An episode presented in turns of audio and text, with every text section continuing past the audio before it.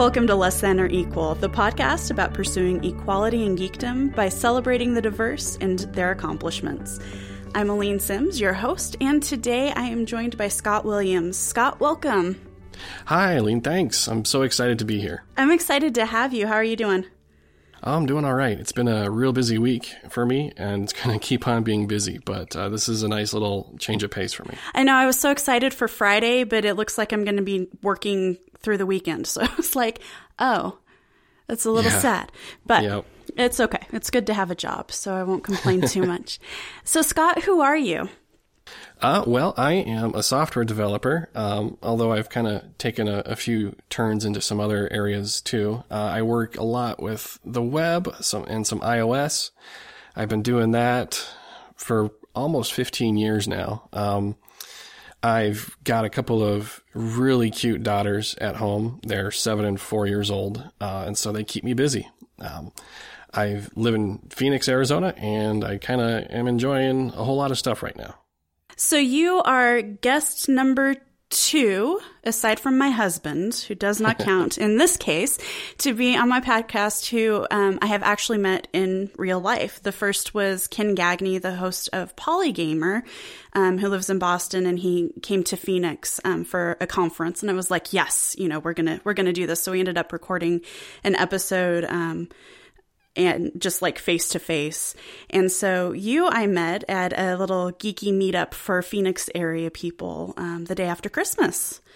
Yeah, that was fun. Uh, it was nice to see some people who I'd only known online or the internet, and to meet a few new faces too. So that was.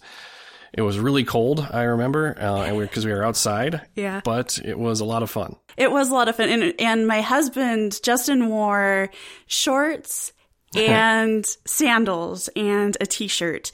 Yeah. And it was one of the colder nights that we've had this winter. It was, I think it was like in the mid 40s when we got to the car. And since we sat outside, he, it took him like two hours to warm up after that. It was hilarious. Yeah, but we got to, got to have dinner with, um, oh macworld former macworld editor jason snell and um yeah just a bunch of people in in the valley and it was Yeah, it was there good was Dan Sturm was there, uh, Paul Emerson, Kyle, Seth Gray, uh, and uh, and Jason's uh, lovely wife too. lauren and Yeah. um paul oh you said paul yep Yeah. yeah it was good so part of the reason why i was like oh scott would be an excellent fit for being on the show is because you yourself have a podcast do you want to talk about that a little bit Yeah, recently, uh, since everyone else has had a podcast, I thought, well, you know what, I should do one. So time. It is.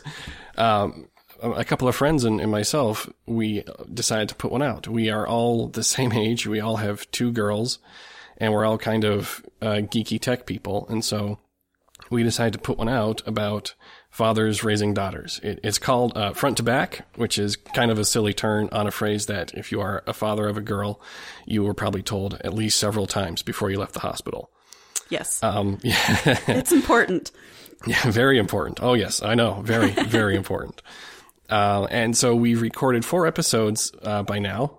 We will re-record every other week, and we should be doing a fifth one probably on Monday. Uh, Monday, and then put out. I think because this goes live later in the month, so this the fifth one should be out before that. Um, and it's been fun. Uh, I enjoy it. Uh, my co-hosts are uh, Jeff Mueller and Sam Davies, and we have a good time. We we do some some funny stuff. Uh, we laugh. Uh, we tell some anecdotes, and we also kind of discuss some more important things too. Uh, just about what it means to be a father and to raise some girls. So why why this topic and not, you know, you've got lots of geeky interests and lots of fodder to talk about. So why did you choose fatherhood and being the father of girls as the topic of your show? Hmm. Well, uh, yeah, a lot of my interests stray towards geekier things, um, but that's kind of well covered by much smarter and better people. Um, I, I think that if you want to get up to speed on, say, tech news, there are already at least a dozen other podcasts that would do it better than me. And I don't think I really have a whole lot of real insight to offer there. I kind of enjoy the tech news angle, but I think I enjoy listening to that more than expounding on my own opinions on that. Uh, and I had wanted to do a podcast for some time, but I just didn't have an idea. And so it was Sam and Jeff who approached me and said, Hey, do you want to do this? We have girls. and I was like, Oh, yes, that would be great because I think that's kind of underserved and it's something that is more of a personal type of nature so that the views that I can and opinions that I can talk about, I can root in just the day to day life, you know, and everything that I've lived so far. Yeah, it, what I like about it too is I feel like, um, well, obviously, I have kind of a vested interest in, you know, things concerning feminism, like being talked about, whether it's, you know, raising girls and, and, and how you do that or whatever. But I think that we're kind of on this like second wave of realization that, oh, you know, things need to change, you know? And yeah. so I think that I think that it's really interesting that that you're doing a podcast kind of right in that hmm. vein.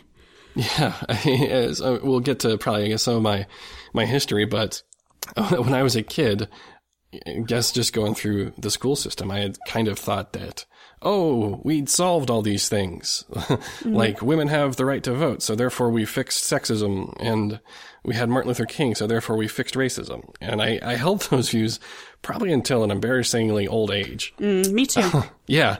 Um, and then, you know, I start paying more attention to what's really going on around just the country and the world. And it's like, well, yeah, we've made progress, but there are still so, so many things that are, are just completely broken. So, how do you think being the father, the father of girls, has changed your perspective? Um, well, as I, have said to a few friends and things before, it's it's turned me into a feminist. Um, uh, again, when I was a kid, what I listened to a lot in the car was what my parents did, and they really liked talk radio and especially conservative talk radio. Mm-hmm. So every day, I got an earful of Rush Limbaugh, Dr. Laura, those kind of things. Oh, me um, too. Yeah. So, and uh, because of that, I mean, I, I hear feminist and I, I, I, think, oh, feminazi, you know, Rush's favorite word, it seems like. Um, and I just didn't really think anything else about it until I kind of came to more of an understanding that, I mean, I married a brilliant woman uh, who's got a successful career and is very smart. And I kind of thought that, well, she needs to have at least as fair of a shake as I get, because um, she has a lot to contribute to the world, and it would be foolish to hold that back. And we had the girls, and I want the best for them. I mean, as a parent, who doesn't want the best for their kids? Um, so I, I want things to be better for them. I want, I don't want them to have to suffer or to go through some of the pain that I see other women going through.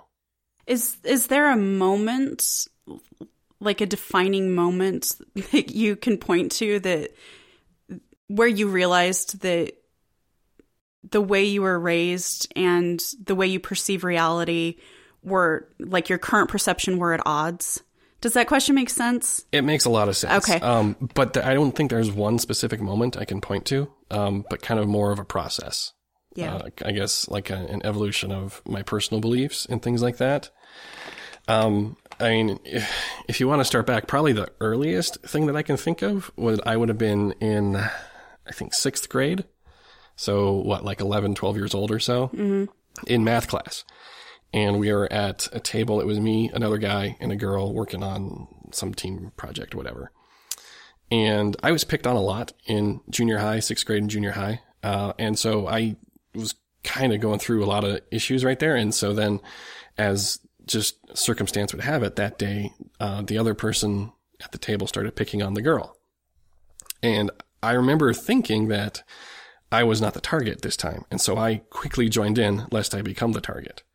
Uh, and, you know, sixth graders can be mean. Kids can be jerks. And, you know, of course it got mean. And I could see that she was getting upset. Um, she was starting to tear up a little bit. And I realized, you dummy, you've gone too far. You've really gone mm. too far. What's wrong with you? And so I pumped the brakes and stopped and, you know, moved, moved on to something else. Who knows what even. But I remember that because I felt pretty awful afterwards that, because I knew exactly what she was going through, just to be picked on just for no good reason, just because it was her turn or whatever. Uh, and so uh, I realized that very clearly at that point that what you say can have a big impact on people and it can hurt them. Mm-hmm. And I knew that. And why would I want to do that to others as well? Um, of course, I wish I could say that was the last time I ever uh, got in trouble with my words and use that to pick on people. Um, but that was probably just a start of when I thought realized you can build people up and you can tear them down. But the probably the biggest moment and one that is just kind of seared into my memory happened a while later when I was a freshman in college.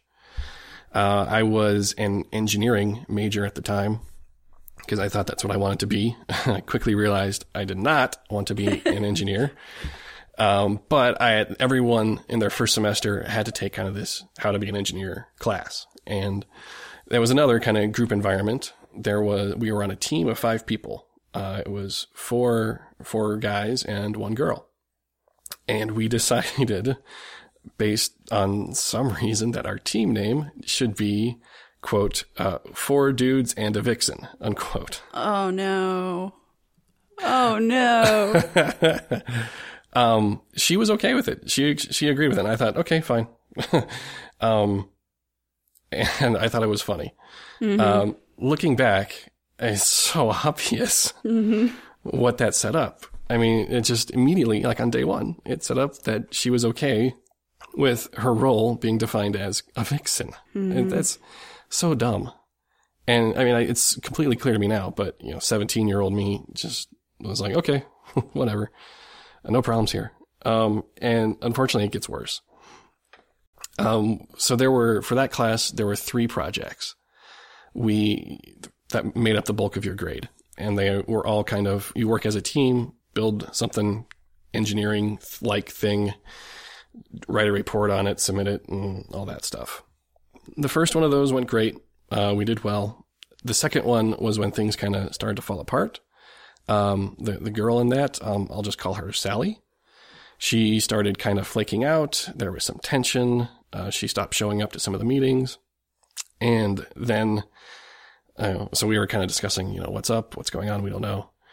Uh, and then uh, one meeting when everyone was there, her and uh, another one of the guys, I'll call him Bob, kind of had just gotten to a giant fight, and Bob started just going crazy. He called her all kinds of derogatory words you use.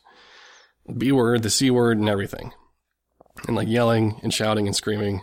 And I was literally stunned when that started happening because I, I didn't know what to do because I had never encountered anything like that before outside of like TV or the movies. Um, and so it got, it got bad and I think she left after that. And we're like, what happened? And it, it turned out they'd had, they'd started dating and had a relationship and broke up as you do when you're a freshman. Right. Um, and so after that, she kind of just stopped showing up. Um, and so for the third project, she, I think she showed up once and then not at all after that. And the four of us, aside from her, kind of got together and were like, well, someone suggested she hasn't really contributed to this project. Do we include her on the report? And at the, again, at the time, I was like, well, she hasn't contributed, so she shouldn't be on the report. And so we all agreed not to include her. And we knew that that would pretty much make it impossible for her to pass the class. Um, and so at some point, one of us called her and informed her that she wasn't going to be on the report, and she said, okay. Uh, fast forward about a month, right before finals, uh, I get a call from her, from Sally.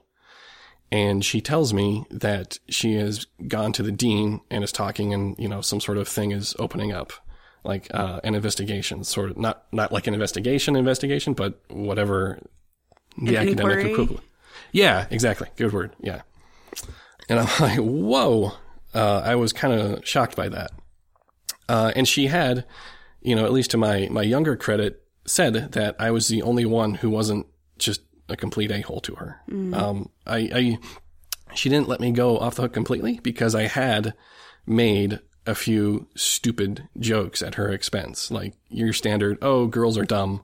Girls can't do science type of jokes.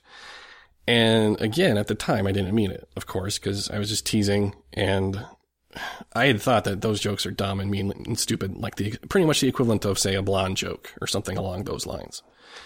But she clearly remembered them and did kind of bring it up that my hands weren't completely clean here. So we had the whole inquiry with the professor, the dean, and by this time I'd already figured out that I did not want to be an engineer and I had already pretty much said my goodbyes to that profession. Mm. Um, and so I just wanted to be out of there. And so that, that inquiry was really awkward. Um, she ended up pretty much dropping the matter because she had some other issues going on, um, that I don't know much about. But that, that whole experience was just eye opening. Um, and I look back on it. I keep looking back on it like it, I can't escape that memory. And I look back and I think, well, what, what happened? Because for a while I thought that those those stupid jokes that I said were just that stupid, but it was just kind of emphasized the fact that continuously she kept being degraded just because she was a girl. And I felt more and more bad for that because they're all could have taken is just one person who who just respected her more. And when that that blow up happened, I mean, granted, I was literally stunned. like I didn't know what to do. Right. But looking back, I'm like, well, I could have just said, interrupted right there and said, Bob, what are you doing? You're being a complete jerk right now or something. Just stopping it right there, saying, I don't know what's going on with you two, but you can't do that. Um, or being an advocate for her. I mean, of course she didn't participate in the third project. Right. Who would want to do that? Right. After having all that dirty laundry aired. And yeah. of course, after uh, we had found out that they'd been in a relationship, the other guys just started pumping him for information on what that was like. And that, I mean, I, I, even at the time of that, I was really uncomfortable about that. Um, but, you know, it was out. You can't unring that bell. Right. Um, and I, I, the more I think about it, I think, well, that after that, that should have been it. That should have been our group should have been done, and we should have had to just recreate or join other groups or who knows what. Um, so that that was so I was 17 when that happened, and I'm 34 right now. So half a lifetime ago. Um, and I think I don't want that to happen to my girls because uh, that no need for that. Yeah. Well, and it's not, you know, so you're you're 2 years older than I am, I guess, around. And it's not better now than it was then, you know. It's yeah. it's not. Um and I think of I think of 17 years ago and like you know that was forever ago. Yeah. You know, surely things have changed a lot since then. It's a generation. It is. Oh, don't tell me that. It is, but you know, it just it's not better. In fact, in some ways, I think that people are digging their heels and it's worse. Yeah, and I think about it like I see all the stuff that's going on. Like let's let's just name it, you know, GamerGate. Mm-hmm. I see that, mm-hmm. and I think what would have happened if that had been around? Like if social networking had been around when I was a teenager, what how would that have affected me? Um, because I think I. I don't know. I I could have been swept up in something like that. Um, just because, you know, you're an impressionable teenager and there's something like that happens and I feel bad about it. But if there was, say, a movement, so to speak, of people saying it's not my fault, it's her fault, because of course it would have been uh, if that had been made public. Right. And I wonder what would have happened. You know, would I have been able to kind of eventually pull my head out of the sand, or would I have doubled down on the obstinance and just being whatever it is that they they all dig into. It's so hard to to think about. You know, I think about myself as in high school, in middle school and high school, and I was you know, I was depressed and I was lonely. I didn't have a lot of friends and um in fact, my mom actually kind of laments that I wasn't more of a go with the crowd kind of person because she's like, you would have had such an easy, you know, an yeah. easier time in school if you would just you know, capitulated a little bit, but I wouldn't, you know, it Yeah. was like, this is, this is who I am and how I am. And if you don't like it, that's fine. I'll be by myself and miserable. But, Yeah. you know, Well, I'm more of a just keep your head down and yeah. And, and, person. and, and I did too. I, I read a lot. I didn't make a lot of eye contact. And, and so, yeah, I think about myself as, as a teen when something like this went on and, and, you know that's that's hard like i'm pretty sure i wouldn't have paid attention to it one way or the other and i would have just been like all right well clearly one group is being stupid and you know they're picking on this other group but i don't know that i would have been as vocal about it um, as i Yeah. have been um, you know because i'm more confident and i care even less now so Right. um, but yeah, it's because you're an entire, you've had half a lifetime to become a completely different person than you were then. Well, I, it's nice of you to say that, but I, I mean, everyone, I, I like to think that I try harder. I and I think I do do better. And I don't think, and I haven't let stuff like that. I've never experienced anything that violent, or not even violent, but that heated. Um, but in the little things that have come up here and there, I do speak up. Um, and I try, you know, it's things that I work on, but it's, it's an ongoing process. I don't think you're ever done trying to be, um, good or whatever you want to call it. Yeah.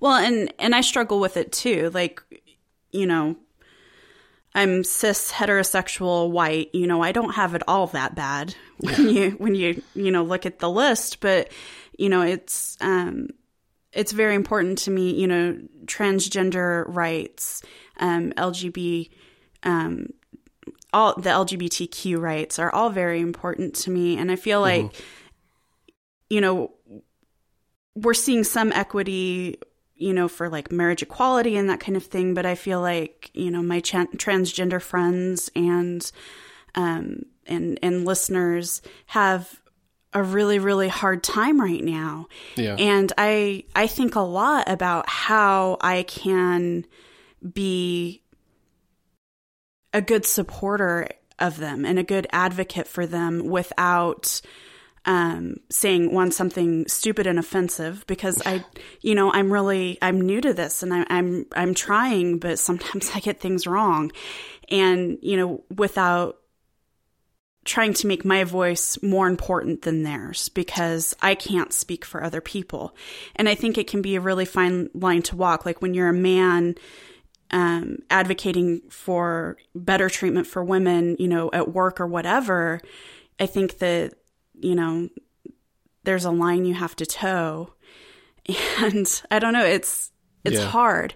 It, it's hard It to be in this space. it's really hard. Um, you know, and I, I grew up raised in a in a Christian family, and we went to church a lot. And I still have those beliefs. I, I still consider myself a Christian, and that makes so I have, but I have issues sometimes with the way the church treats those people, or, or people like that. Um, and I think, you know, without we don't really need to go into that whole topic, but I I think that you need to err on the side of love and grace, um, and with all people.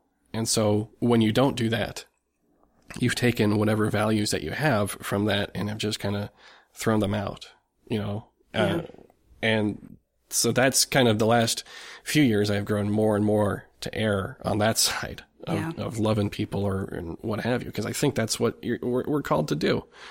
Um, and so then I get even more frustrated when I see people that I respect all of a sudden say things that I'm like, well, that's, that's hateful. You can't do, you shouldn't be doing that.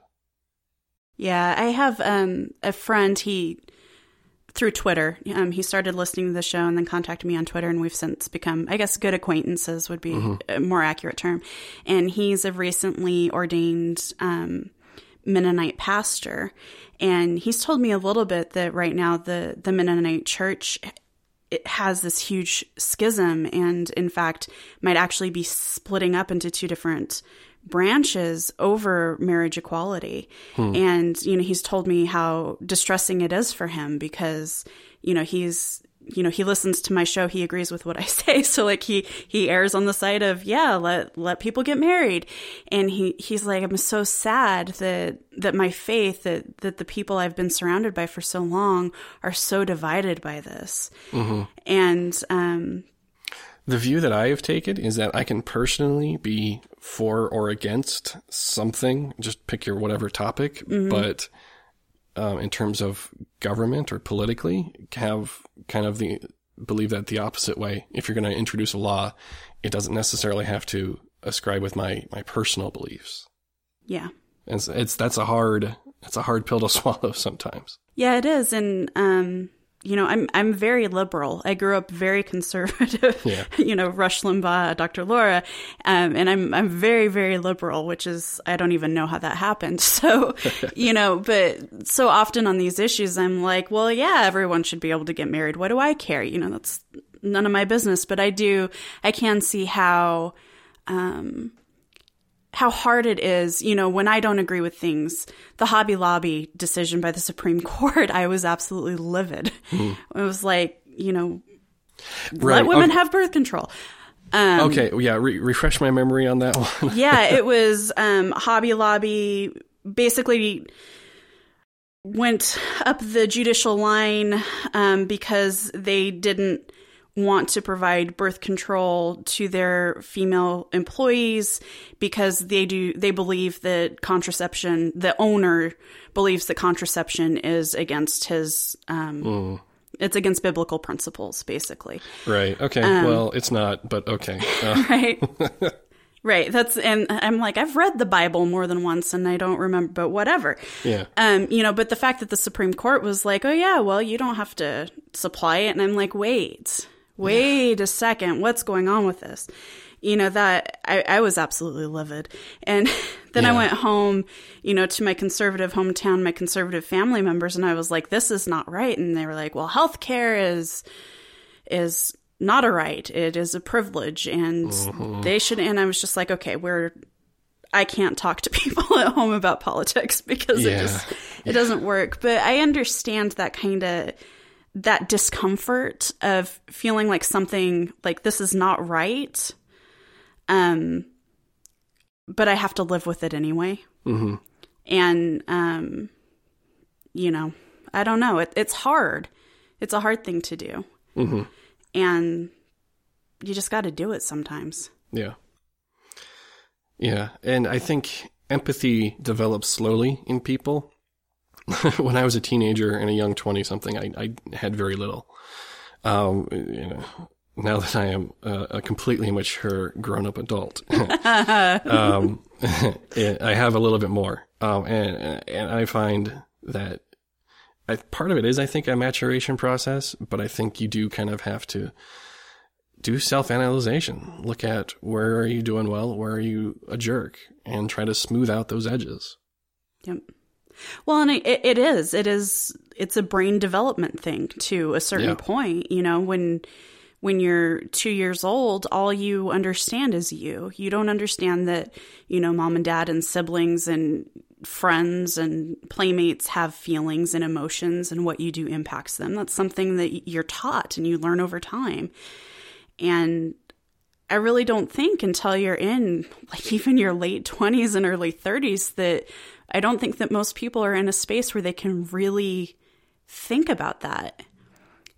Absolutely. It, I don't know how much is developmental and how much is like societal conditioning because it's like, you know, you you've got 22 years to get your entire f- future figured out in our yeah, right. you know in our society like you've got to go to school and then you have to go to college and you have to pick a career and you know God help you if your first major you get two years into it and then want to switch because then you're in trouble and you know you have to have it all figured out.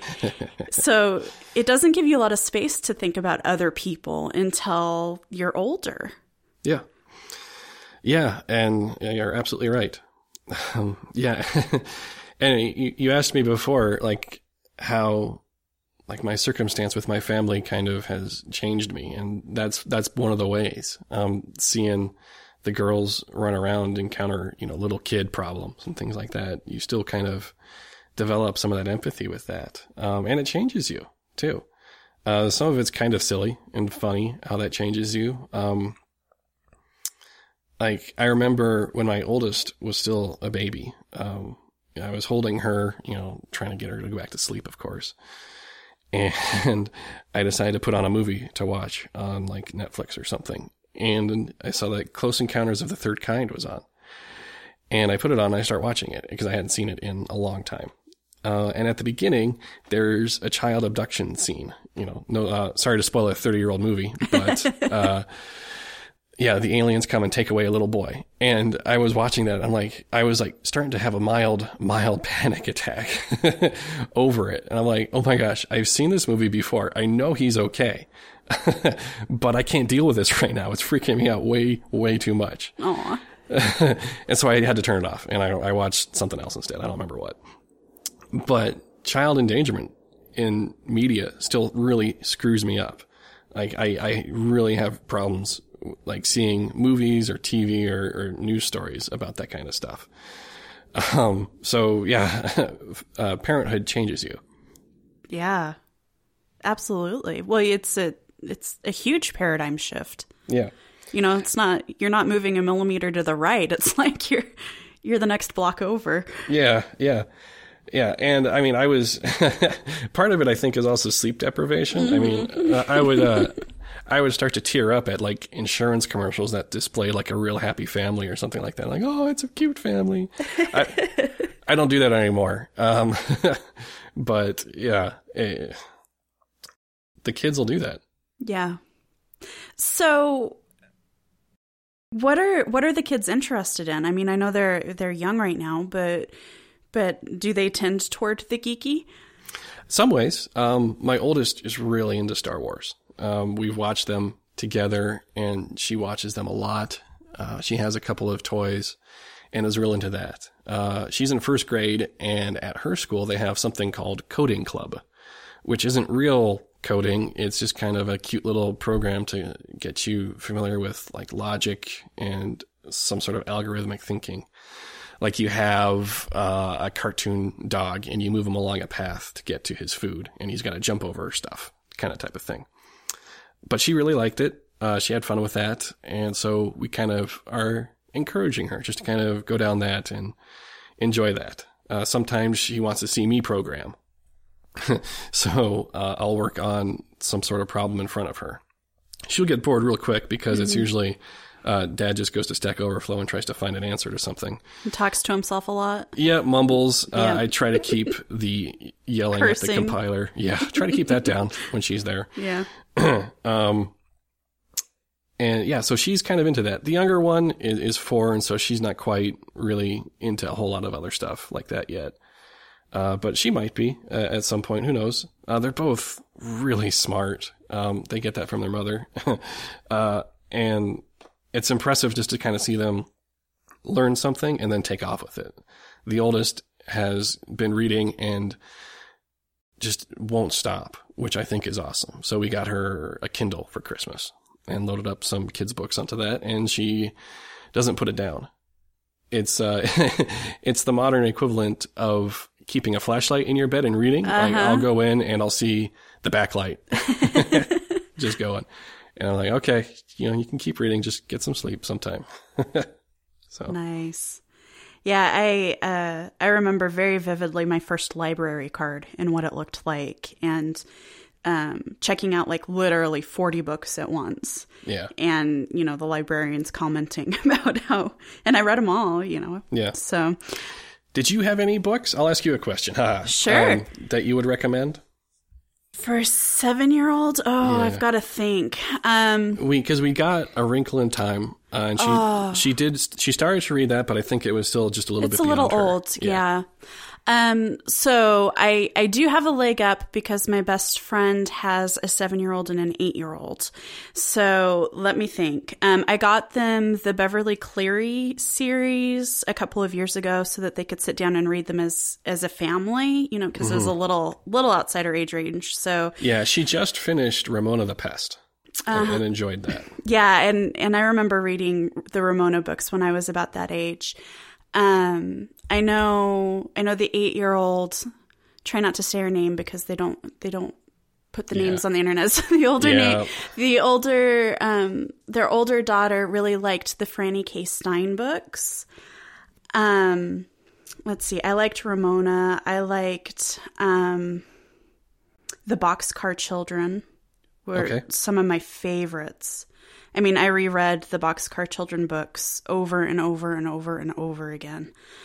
Um, what else? I mean, I, I I read a lot, and I was uh, a somewhat advanced reader. I remember in the third grade, I was reading at a college level, so it's Nice. like I'm not trying to brag, but it's a little hard yeah. for me to remember being seven and what I was reading. I know. Um, Yeah, she liked. Uh, we we got her the Bridge to Terabithia, and I'm like, oh yeah, she should. Oh, that was so sad. Yeah, she didn't. I, I I keep meaning to have a conversation with her about it, just because I do. I don't really remember it that well, but I, I looked up the plot summary, like, oh yeah, that's that book. Um, Yeah. And I don't remember her saying a whole lot about it. I don't know if she just internalized it or it might have been too old for her at the time. Mm-hmm. But I'll you know I need to circle back on that. Oh, Roald Dahl, like James and the Giant Peach. Um, you know, those those classics. Um, She liked Charlie and the Chocolate Factory a lot. okay, yeah. Um, and then of course like Shel Silverstein, Sil- Silverstein. I don't know which way. Um, uh, those I I still read those. So those were cla those are one of my go to gifts for for kids is is those poems. Um, I will ask my friend though and Okay, see what cool. else see what else the eight year old likes because she's she's much like your daughter. She's always reading, Mm-hmm. always, always, always has her nose in a book. And if she's not reading, you know, they're they're in the car. Um, they homeschool, so they're like in the car driving all over Phoenix to do homeschool group things, and Hmm. um, they're reading audio or listening to audiobooks. So they're always in books. So I will I will see what she has to say because um, I like to encourage reading very Yeah. very much. Yeah, no, it's, it's that's a good one. Uh, the younger one's getting there. She's she knows her her letters and what sounds they make. She's just got to start putting them together to make words. That's the hard part. Yeah, Um, yeah, and the the person I had on the show, as of when we're recording, the most recent one was Sean Reed, and he's formed forming a nonprofit. Wait, is it a nonprofit? I shouldn't say that. So, his name is Sean Reed, and he's creating the Alliance for Girls in STEM, which is um, an independent publisher of ga- of books encouraging um, girls specifically to be more into science and that kind of thing. And I've actually read the first book that they're working on, and it's you know it's really cute. So That's um, cool. So is it this uh, agstem.org? Yep. Okay, Yep. cool. Yeah, um, and he's got a lot of ideas, so it's going to be really fun to see where he takes that too. Yeah, that's cool. Yeah, my wife is uh, a professor at Arizona State. She teaches audiology, uh, like hearing science and stuff. So she she is not for lack of getting a, a sciencey background. Nice. Oh, and it was kind of cool. Um, the other night, I was kind of tired of reading stories. I wanted to switch it up a little bit. And so I, I grabbed my iPad and I'm like, hey, do you guys want to learn about space and stuff? Because I kind of have a passing interest in that kind of thing. And they're like, okay. So we talked about things in the solar system, like the planets and how far away things are. And then they, they kept coming back. Like the last two nights, they're like, can we learn about space? Nice. And I'm like, yeah, sure. Let me uh, grab something and think about what we're gonna do. So we would watch the uh, Apollo 11 video, um, stuff like that. Look at Mars lander type things and um, Voyager one and two and that kind of stuff. And that's been kind of fun. Um, I don't know if they quite get it all, but they're really interested in it. I think that's that's kind of cool. Uh, That's really cool. And you know, I wanted to be an astronaut when I was little, and I wanted to go to space camp. So it it does my heart good to hear to hear little girls interested in space. Yeah. What else do you do to kind of passively encourage them to um, to learn? I guess. Um, we do try to pay attention to what they they do uh, for recreation stuff, and encourage like playing and creating type of things, uh, and not just kind of sit in front of the television uh, or just play. and If we give them an iPad to play with. We make sure that they're not just watching Netflix, uh, but actually trying to do a more creative type app like the like drawing or what have you, things like that. Even just playing a game or something like that, I think is is better than just kind of sitting there and taking it in. Uh, encouraging the playtime is good. Just keep them involved, kind of with what we do. Um, even though they're not going to get a whole lot of stuff, uh, I try, like, since my background is a programmer, I've tried to put together kind of real simple things, like ba- real basic games that they can play or just show them how they, I make them. Uh, and they get kind of a kick out of that. It's, it's pretty much doesn't go beyond just being involved in their lives and exposing them to just the things that you like too. Um, have you played Robot Turtles with them yet? Robot turtles. No, I'm not familiar. with Oh, okay. So when you were talking about um, your older child's um, like programming coding class group, wow, that. Yeah, uh, yeah, sure. I um, it it reminded me of Robot Turtles, where it's basic. It's a board game, and um, I gave it to my best friend's girls for Christmas, so so I have played it actually. Um, and it's the same thing you were describing with the dog, only you're doing it with turtles, trying to Yeah. to get a gem. Um, but it's you know it, it it was a lot of fun. You know, the seven year old doesn't like doesn't quite get you know what the different cards mean sometimes so she Yeah. like turns into a wall and we're like okay wait wait you can't turn in well you can turn in the wall but Yeah. but that's what we call a bug so um so that might be a game that you might want to look into getting Yeah, for 'em. that looks kind of cool. Um, yeah, the one that the coding club used is a free for anyone. It's called Tynker uh, with a Y, T Y N K E R, uh, and you can. There's a web app, and you can also put it on an iPad too. Uh, and there's a whole lot of different types of things you can do in it, which is kind of fun. They're pretty involved with that hour of code uh, oh program. Yeah, Nice. So, I haven't had a chance to listen to your podcast yet. I'm, I'm, I am in a place where podcasts are difficult for me to listen to right now. Um, so, what kind of challenges do all of you agree on as far as as parenting? Like, what, what, what challenges and accomplishments, I guess, have been stick out to you the most? Uh, you you probably get a, a, a real good kick out of episode number four, our most recent one, where we kind of start talking about um, quote unquote maintaining your masculinity, being the only man in the house, uh, so to speak. Uh, and so that that was a kind of a cool discussion that we had about what that means. You know, when when people find out, oh, you have two girls, you're outnumbered. Then is what they say, and w- none of us feel that way about it. Um, and uh, you know just kind of going through some of the tropes that dads have. Like dads on one hand are kind of dumb kind of not very bright um, Homer Simpson. yeah homer simpson uh, the dad from what's that show? Modern family? Mm-hmm. especially. But they're also expected you know the dad is supposed to be the handyman who can fix cars shelves walls plumbing etc etc uh, but just don't do too good of a job because you're still dad. Kind of thing um, so we talk about that. Uh, one of my co-hosts got kind of fired up about it. It's kind of cool. Uh, and so that that was probably a real good one that i think we had. Um, I'm just kind of going through some of our other show notes and stuff like that, dealing with with healthcare when when you have a kid and if your spouse also works. Um, because yeah, that's something I kind of alluded to earlier. Um, when I first got married, uh, just over 12 years ago, I had kind of that opinion that the best way to raise a kid is if you know mom stays home or one parent stays home, I should say, uh, and raises the kids. And but I got more and more thinking about it. Like I said, my wife is wants to be a professor. She wants to teach the newer people and also work in a clinic to help people hear better. And I I shouldn't hold her back from the world, you know. and interestingly, when I was preparing for that that show a few weeks ago, I came across like kind of uh, daycare and how it's actually not going to ruin your child if you send them to daycare.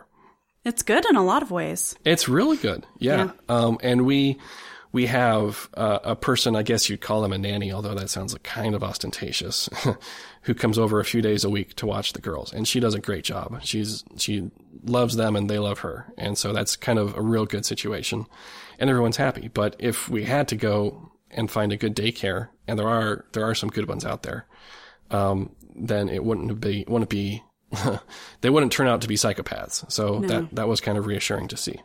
Yeah, I actually have a background in early childhood. My mom um, was a Head Start director for several years. She's been um, child care center director. She's been a special needs um, like liaison for kids.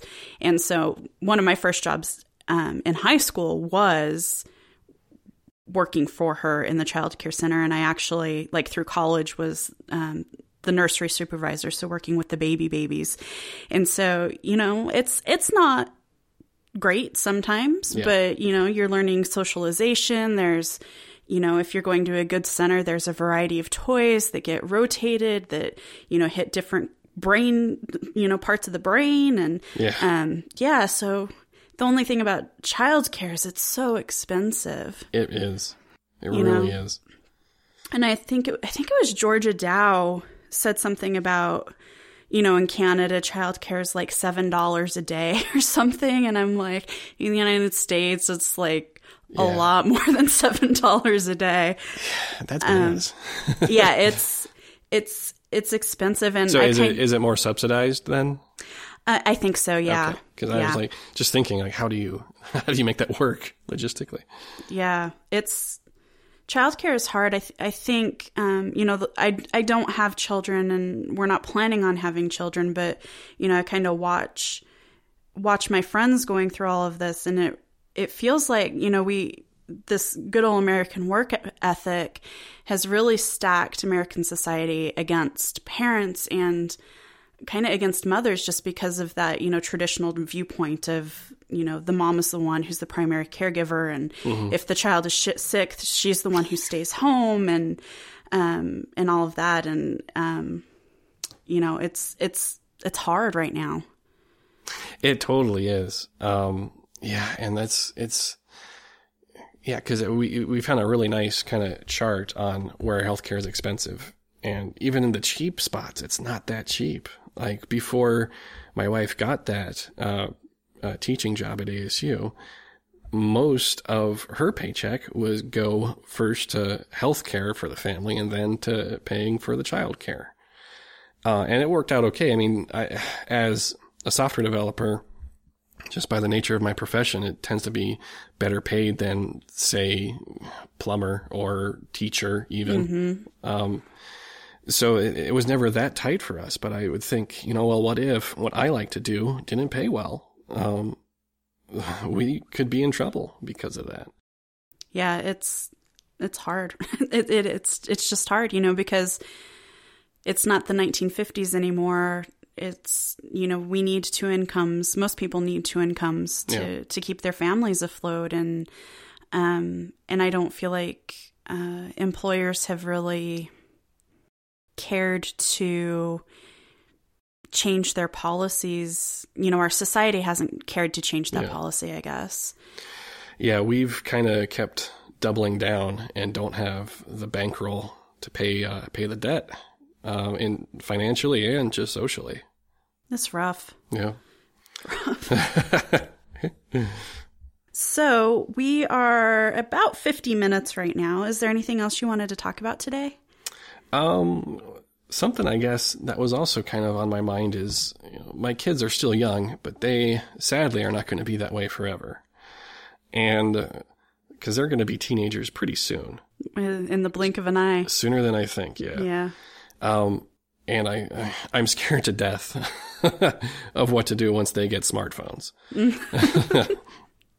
Because uh, before before this whole thing happened, I'm like, oh, no big deal. I know how to set up uh, a firewall on our network to just block everything except for say Wikipedia. uh, but you can't do that as well with a smartphone. No. Yeah. Um, and I don't want to be, you know, completely overbearing dad and say, no, you can only use this to text your mom and me or anything like that. I want to give them freedom, but still protect them from getting hurt too. Mm-hmm. So I, I'm not sure what to do about that. I mean, I think the best thing I can think of is to just kind of keep on doing what we've been doing and be straight with them, mm-hmm. not try to scare scare not not scare them straight, but make sure that they're not going in completely naive either. Yeah. You know, it's so, you know, we grew up at the same time. So I got the internet like in my house when I was, I think, 14. Mm-hmm. And um, it was the summer before high school. So 13, 14. And, um, and I remember like my mom saying, okay, I want, I want the password to your email account. And I want like she she allowed me to get ICQ, so I was on ICQ, but she wanted the password to that, and I wouldn't give it to her.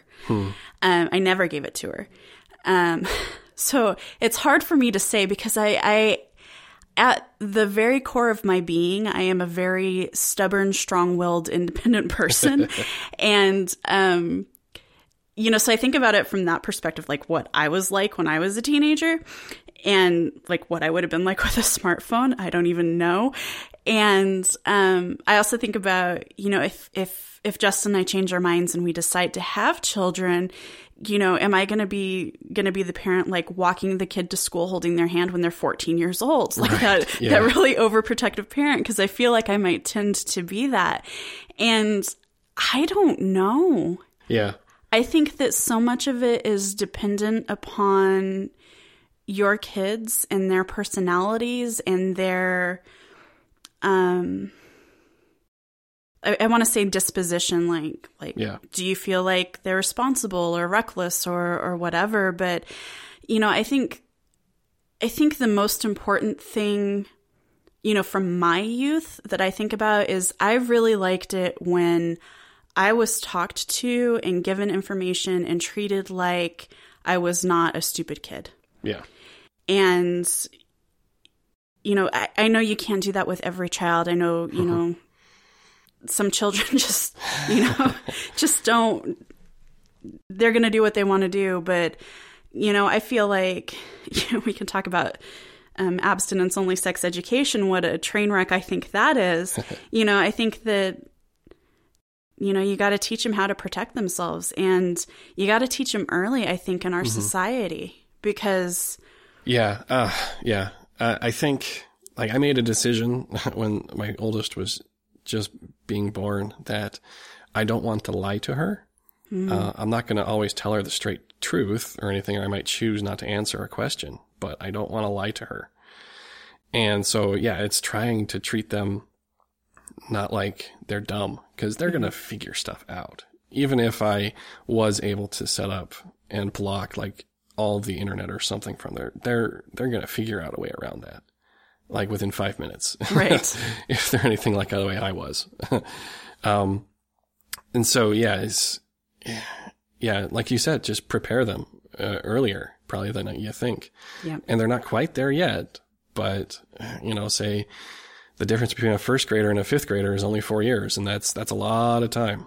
And uh, by that time, they're gonna probably already know more than you realize. yeah well and i'm a big fan of I, I would also be the person with the baby you know just because of my background with working with babies and being in early childhood and like having vague remembrances of how brain development happens you know but Yeah. you know the person walking down the aisle you know pointing to every box and talking about the pictures on them and what color it is you know i'd be i'd be that like that over informative parent so i can imagine myself like taking a selfie and being like oh look i'm taking a selfie and i got to make sure that you know like only appropriate parts of me are in the picture and um i never take a picture that i don't want everybody to see and um, you know, just kind of having that, you know, I, I wouldn't be that bad, but just that kind of, you know, like constant, almost subliminal messaging about what, you know, how, how I use my smartphone responsibly. yeah, Um, totally. You know, oh, I'm gonna, I don't know, I'm gonna post something to Facebook, but I'm gonna make sure it's something that I'm okay with everybody seeing because Yeah. Facebook is not a place for secrets. And like, I, I don't know. It's, Yeah. Yeah, and It's I hard. think did you see that article? Um, I only have a few more minutes, but did you see that article uh, just making the rounds a couple of days ago about uh, a teenager's teens- perspective. Yeah, on social That networks. was really good. Yeah, it was really good. I'm like, ah, crap. I've been avoiding Snapchat. I don't really know what it is. so, but I, I need to start paying, start paying a little bit more attention to these kind of things as they come up because that's what the kids are going to be using in five years. Yep. Um, I know Facebook well enough, even though I don't really care for it, but I wonder if my kids are even ever going to be on Facebook. Probably not. More out of favor. Yeah. Yeah. So, yeah, I, I think there's hope, but it does require work, like so much of everything. Yeah, I think y- you know, parenthood is so much work and I've got nothing but respect for for those of you who have kids because it, it's constant. It's constant. Yeah.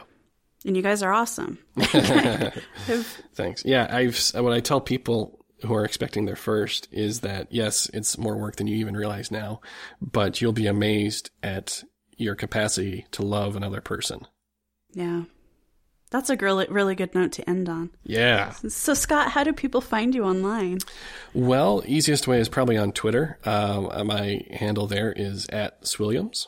I have a website, uh, swilliams.me. That's kind of more if you want to hire me, which you should. Yes. Uh, uh, you can go there. Uh, I blog on occasion at blog.swilliams.me. Uh, and those are pretty much the best places, at least to start. I have a lot of things going on, but you can, they all kind of branch out from there. Nice. I'm so glad you said, "Hey, can I come on your show?" Because when I was calling for volunteers, because I've had a really great time and um, I've, I've have a lot to think about actually. Yeah, it's so been a pleasure. you. I've, I've really enjoyed it, and I have a meeting in ten minutes that Well, I'm enjoy. not looking. I'm not looking forward to. I'm sorry. It's okay. All right, Scott. I'll let you go then, so you have some time to get ready for your meeting. But All right, cool. thank you so much. Thank you. Take care. You too. Okay, bye. Bye. You can find the show on Twitter at less than or equal. If you have feedback, suggestions for guests, or would like to be a guest, please go to less than or equal.com and fill out the contact form. If you have a few minutes, I would so greatly appreciate it if you'd go to iTunes and leave a review. Thank you for listening. Until next time, on an internet near you, I'm Aleen Simms for Less Than or Equal.